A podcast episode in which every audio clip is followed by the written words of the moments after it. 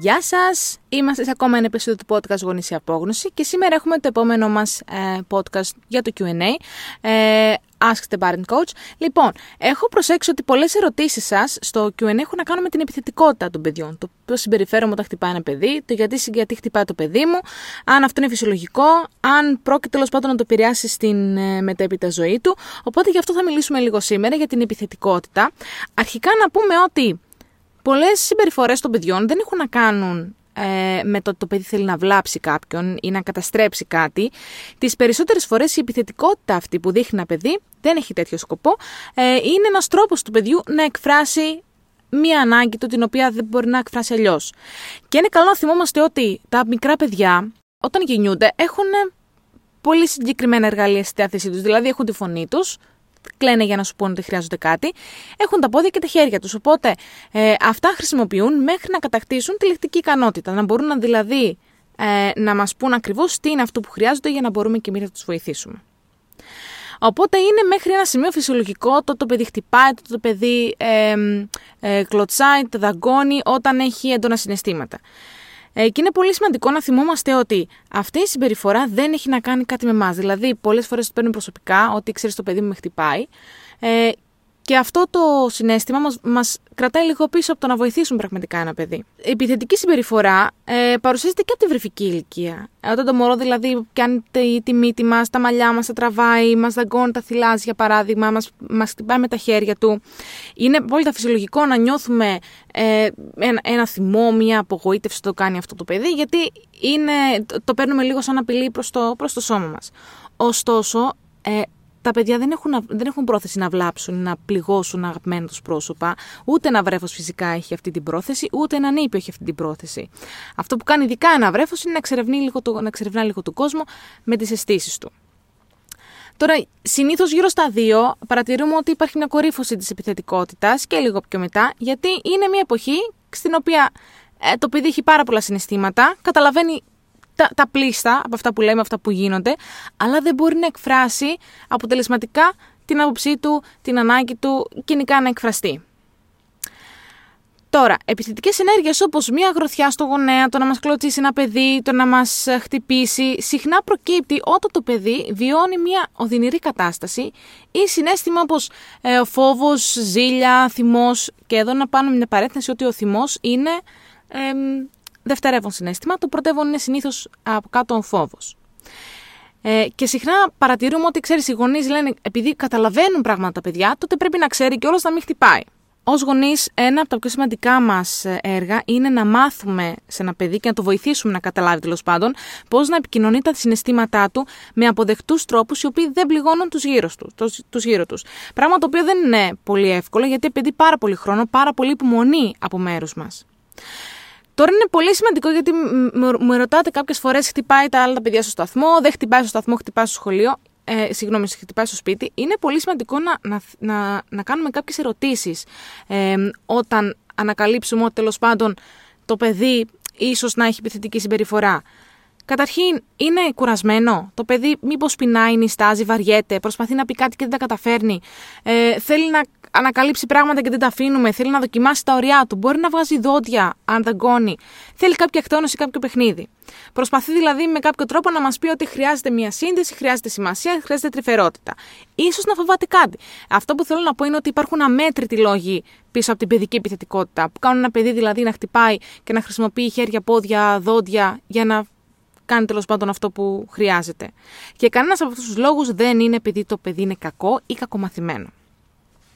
Επόμενη ερώτηση είναι τι κατάσταση συνήθως οδηγεί το παιδί μου να ενεργεί επιθετικά; Γιατί πιστεύω ότι συμβαίνει αυτό; Αν το παιδί μου δηλαδή χτυπάει μόνο στο σταθμό και δεν χτυπάει καθόλου στο σπίτι, δεν υπάρχει αυτή η συμπεριφορά στο σπίτι, τότε ίσως να πρέπει να δούμε λίγο τι συμβαίνει εκεί. σω είναι το ότι είναι πάρα πολλά παιδιά. σω κάποιο παιδί του παίρνει το παιχνίδι και είναι αντίδραση του παιδιού μου το να, το να χτυπήσει. Οπότε είναι σημαντικό πρώτα να σκεφτούμε τι είναι αυτό ε, που κάνει το παιδί να χτυπήσει, τι είναι αυτό που κάνει το παιδί ε, να συμπεριφερθεί επιθετικά ε, μπορεί να είναι το ότι είναι σε συγκεκριμένο περιβάλλον. Αυτό με το σταθμό. Δηλαδή, μπορεί να έχει πολυκοσμία, μπορεί να έχει έντονα φώτα, μπορεί να έχει πάρα πολλά ερεθίσματα τα οποία να βάζουν το νευρικό σύστημα του παιδιού λίγο σε ε, υπερδιέγερση. Επίσης, η συμπεριφορά αυτή του παιδιού κατευθύνεται προς ένα άτομο ή προς γενικά όποιον είναι εκεί. Δηλαδή το κάνει μόνο στη γιαγιά, το κάνει μόνο στον μπαμπά, σε ένα συγκεκριμένο παιδάκι στο σταθμό ή χτυπάει γενικά όποιον βρει εκείνη τη στιγμή. Ε, πότε εμφανίζεται, πριν τον ύπνο ίσως, όταν το παιδί είναι κουρασμένο, όταν το παιδί πεινάει, ε, όταν ε, προσπαθούμε να βοηθήσουμε το παιδί να κάνει μια μετάβαση από τη μια δραστηριότητα στην άλλη. Είναι όλοι αυτοί οι παράγοντες ε, που πιέζουν το παιδί και, και επιρροδοτούν συχνά επιθετική συμπεριφορά. Πολύ σημαντικό να σκεφτούμε τι συνέβη ακριβώς πριν από την επιθετική συμπεριφορά αυτή. Ε, δηλαδή, αν του είπα εγώ ότι ξέρεις, αγάπη μου, τώρα είναι ώρα να φύγουμε και να πάμε σπίτι, και είμαστε στο πάρκο, και αυτό κάνει το παιδί να ε, αντιδράσει επιθετικά, τότε μπορώ σιγά σιγά να, να βοηθήσω το παιδί λίγο στη μετάβαση. Αν χτυπάει το παιδί τον αδελφό του ή την αδελφή του, όταν του παίρνει το παιχνίδι, τότε ξέρω ακριβώς πού να εστιάσω. Αν υπήρξε μια πρόσφατη αλλαγή στο περιβάλλον, στην καθημερινά του παιδιού, που ίσως το κάνει να νιώθει λίγο αναστατωμένο, ε, λίγο εκτός ελέγχου, τότε είναι και αυτό ένας παράγοντας ο οποίος θα οδηγήσει το παιδί στο ε, να φερθεί πιθανόν επιθετικά. Ε, μια μετακόμιση, ο ερχομός ενός νέου παιδιού στην οικογένεια, ε, μια απώλεια, μπορούν να κάνουν το παιδί να νιώθει ανασφάλεια και να ενεργεί επιθετικά. Επίσης πάρα πολύ σημαντικό είναι να θυμόμαστε ότι κάποια χαρακτηριστικά είναι τυπικά συμπεριφοράς για την ηλικία και το αναπτυξιακό στάδιο κάθε παιδιού. Ε, είναι πολύ επίσης καλό να σκεφτούμε ότι αυτή η συμπεριφορά θα μπορούσε να εξηγείται εν μέρει από την ιδιοσυγκρασία του παιδιού. Ένα πολύ ευαίσθητο παιδί ε, μπορεί όταν έρχεται σε επαφή με άλλα παιδιά, σε ένα περιβάλλον το οποίο έχει πάρα πολύ κόσμο, να είναι πιο επιρρεπές στο να χτυπήσει. Ένα άλλο παιδί που δεν είναι τόσο ε, ευαίσθητο σε εξωτερικά ερεθίσματα μπορεί να μην το πειράζει. Ε, και μετά η πιο σημαντική ερώτηση είναι πόσο δύσκολη είναι αυτή η συμπεριφορά για μένα. Ε, και αν ναι, γιατί είναι τόσο δύσκολη η συμπεριφορά για μένα, δηλαδή γιατί το παίρνω τόσο προσωπικά, γιατί ε, έχω την αντίδραση που έχω όταν το παιδί μου με χτυπάει; Και το έχω αναφέρει και σε προηγούμενο επεισόδιο του podcast, ότι όταν κάνει κάτι το παιδί και εγώ αντιδρώ έντονα, είτε θετικά είτε αρνητικά, το θετικά το εννοώ όταν γελάω για παράδειγμα, ε, όταν αντιδρώ ε, με γέλιο, όταν αντιδρώ με φωνές, με τιμωρία ή τέλος πάντων καταλαβαίνει το παιδί από την έκφραση και τη γλώσσα του σώματός μου ότι έχω μια έντονη αντίδραση, τότε αυτό είναι πιθανό να, να κάνει τη συμπεριφορά αυτή να, να επαναλαμβάνεται συνεχώς, γιατί το παιδί πλέον το θεωρεί παιχνίδι. Ε, οπότε είναι πολύ σημαντικό να σκεφτώ λίγο τι συμβαίνει με μένα εκείνη τη στιγμή. Πώς θα διαχειριστώ πρώτα τα δικά μου συναισθήματα όταν το παιδί μου χτυπάει και μετά να βοηθήσω το παιδί μου να του δείξω κάποιους άλλους τρόπους να εκφράσει αυτό που νιώθει με πιο όμορφο τρόπο. Γιατί αλλιώς δεν θα είμαστε αποτελεσματικοί κιόλας. Δηλαδή, ε, υπάρχουν κάποια πράγματα που λέμε ότι ξέρω εγώ, κρατάμε τα χέρια του παιδιού ή αν δεν μπορούμε να το κάνουμε αυτό, μπορούμε να σηκωθούμε, να απομακρυνθούμε λίγο. Φυσικά να μας βλέπει το παιδί, να μην χαθούμε εντελώς. Ε, αλλά όλα αυτά δεν πρόκειται να δουλέψουν εάν πρώτα δεν διαχειριστούμε πρώτα τα δικά μας συναισθήματα. Δεν ηρεμήσω εγώ πρώτα.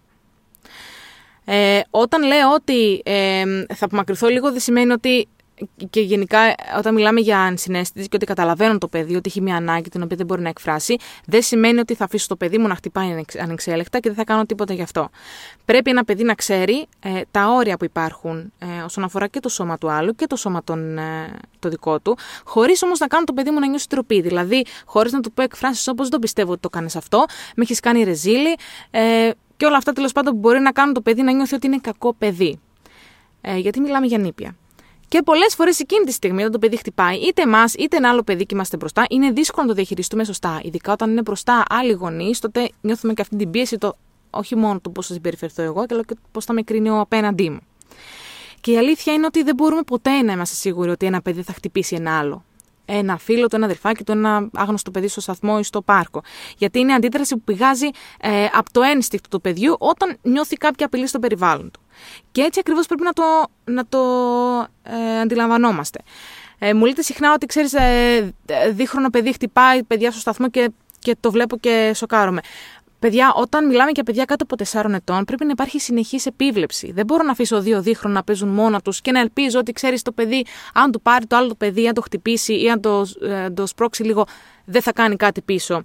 Ε, αυτό θα γίνει σιγά σιγά το παιδί μεγαλώσει. Θα μπορεί να ελέγχει λίγο περισσότερο τα συναισθήματά του και αυτά που κάνει. Προς το παρόν, όταν μιλάμε για παιδιά κάτω των 5-6, δεν μπορούμε να είμαστε σίγουροι γι' αυτό. Οπότε, πάντα, ειδικά κάτω από 4 ετών τα παιδιά, πρέπει να υπάρχει πάντα συνεχής επίβλεψη. Τι εννοώ εγώ; Ε, να προλάβω εκείνη τη στιγμή το χτύπημα, να προλάβω το πόδι, να προλάβω το χέρι, να προλάβω το δάγκωμα. Ε, θέλει περισσότερο χρόνο φυσικά από μέρους μας, το να είμαι εκεί συνέχεια να βλέπω τι θα κάνει το παιδί, αλλά είναι πολύ σημαντικό.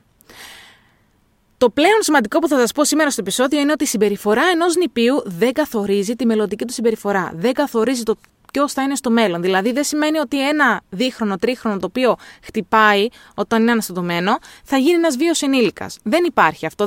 Δεν, είναι, δεν είναι αλήθεια αυτό. Εκτός και αν τη συμπεριφορά αυτή την θεωρεί φυσιολογική γιατί συμβαίνει και στο σπίτι και εμείς δεν του λέμε κάτι. Ε, και επίσης κάτι που παίρνω πάρα πολύ συχνά σαν σχόλιο είναι: Μα εμείς δεν χτυπάμε ένα στον άλλο σπίτι. από πού το μάθε αυτό; Δεν υπάρχει, ε, δεν υπάρχει συσχέτιση με αυτό. Δηλαδή, μπορεί το παιδί να μεγαλώνει σε ένα σπίτι πάρα πολύ ήρεμο που δεν χτυπάει ποτέ κανένας, ε, κανέναν, που δεν χτυπάμε ποτέ το παιδί, αλλά το παιδί από, από ένστικτο και από αντίδραση να σηκώνει το χέρι του. Δεν έχει να κάνει με εμάς. Δεν σημαίνει ότι είμαστε εμείς βίαιοι γονείς. Ε, και είναι πάρα πολύ ε, ε, βοηθητικό και για μας να θυμόμαστε ότι είναι τυπικό για κάποια, κάποια πράγματα να τα κάνουν τα μικρά παιδιά που σε εμάς φαίνονται βίαια. Και πολύ απλά τα, τα μικρά παιδιά είναι εγωκεντρικά και δεν μπορούν να κατανοήσουν και να αντιληφθούν αυτά που συμβαίνουν γύρω τους, δηλαδή τα, τα συναισθήματα των γύρω τους. Αυτό είναι κάτι που αναπτύσσεται καθώς μεγαλώνει το παιδί. Οπότε δεν καταλαβαίνει το δίχρονο ότι όταν, όταν σε χτυπήσει με το χέρι του εσύ πονάς και για να είμαστε ειλικρινείς δεν τον ενδιαφέρει κιόλας. Θα τα μάθει όλα αυτά σιγά σιγά όταν του, όταν το λέμε, όταν του δείχνουμε εν συνέστηση. Το έλεγχο συναισθημάτων, όπως έχουμε πει και πάρα πολλές φορές, προποθέτει την ανάπτυξη ενός συγκεκριμένου μέρους του κεφάλου. Ένα σημείο που δεν ξεκινάει να αναπτύσσεται ε, παρά μόνο γύρω στα 5 και δεν ολοκληρώνεται γύρω στα, μέχρι γύρω στα 25-30.